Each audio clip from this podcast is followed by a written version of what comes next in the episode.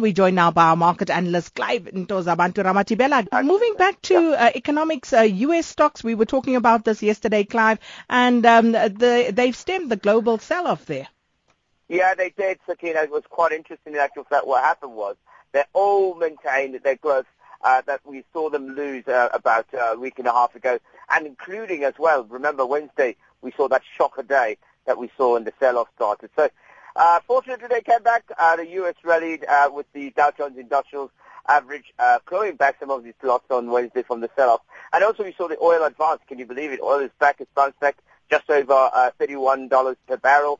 And it's, obviously, that sort of bolstered and gave more energy to the energy producers and helped stabilize the global market rattle, which obviously was the concern over China. The S&P 500 as well, the index gained most of the week. It's up by 6.5%. Following after the sell-off, obviously, we remember that they lost quite a significant amount as well of ground.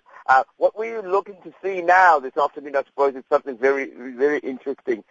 We're going to be doing things that we're going to be having a look and see how the Dow Jones Industrial is going to respond to the oil prices, because that is very, very important for us to understand.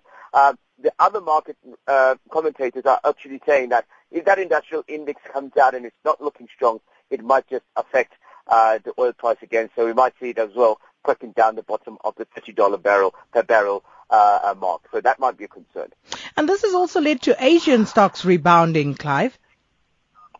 It has. It's led to Asian markets did rebound this early hours of this morning. The Asian stocks tracked the U.S. gains, obviously, with the benchmark obviously going there up above 1%. The MSCI Asia Pacific index also rising up by 0.8%.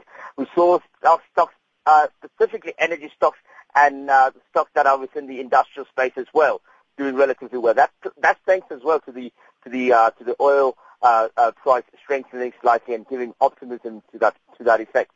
We also heard that there was Federal Reserve Bank's commentary. One of the members there, Mr. Louis Chief James, he spoke about what is it that is happening within the energy space, specifically when it comes to oil.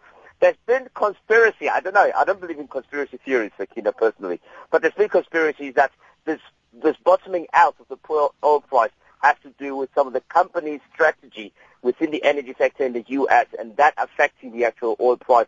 And that's why OPEC has not responded in any way to try and protect the price of oil. They've continued to pump the stuff out of the ground. So that is the conspiracy.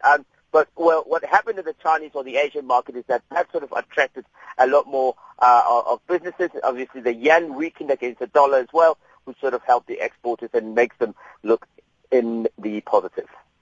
And then, Clive, if we could just do a very quick wrap, looking at the oil price that has slumped and, of course, the Rand that's played yo-yo this week. Do you know the yo-yo? Did you play the yo-yo? Oh, yes, I did. But, you know, Walk the Dog and all of those other... Hey, man, I played yo-yo. There's one I remember. Stand Still. I remember that. I remember all of that. So, you know, we had a very tough week. I mean, it's the second week of trade that we've had for 2016. And what has been interesting for me, ultimately, has been the unstable rand. And the reason why that is because despite the weakening, for investors, particularly in our space, what is very important is for it to be stable. Whether the rand is at 16 rand or it's at 12 rand to the US dollar, as long as there's stability within the currency, it's easier to make planning, or to do trading, to do effective structuring within the portfolio management. When it's not stable, like when it goes from 14 to 16 and then 15 to 18, we get very, very nervous because money easily leaves our shores, or it's not easy to control the money that comes within our shores as well. So that has been the biggest story for me. It's been the rand. Also, we saw for the first time that in more than 21 years that the oil price hit bottom and it went below the $30 per barrel mark, which was quite phenomenal to see. And we saw the reaction from the American companies, the industrial companies, when that actually happened. That was interesting for me to see. The other thing that was crazy this week was obviously the tax regulations, which we spoke about yesterday, Sakina.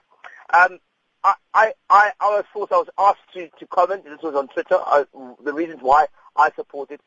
until you see, Sakina, how difficult it is people live after retirement, until you see the realities that they have to go to when they have nothing left, because all the money that they had, what they could have saved, is not available to them at that time.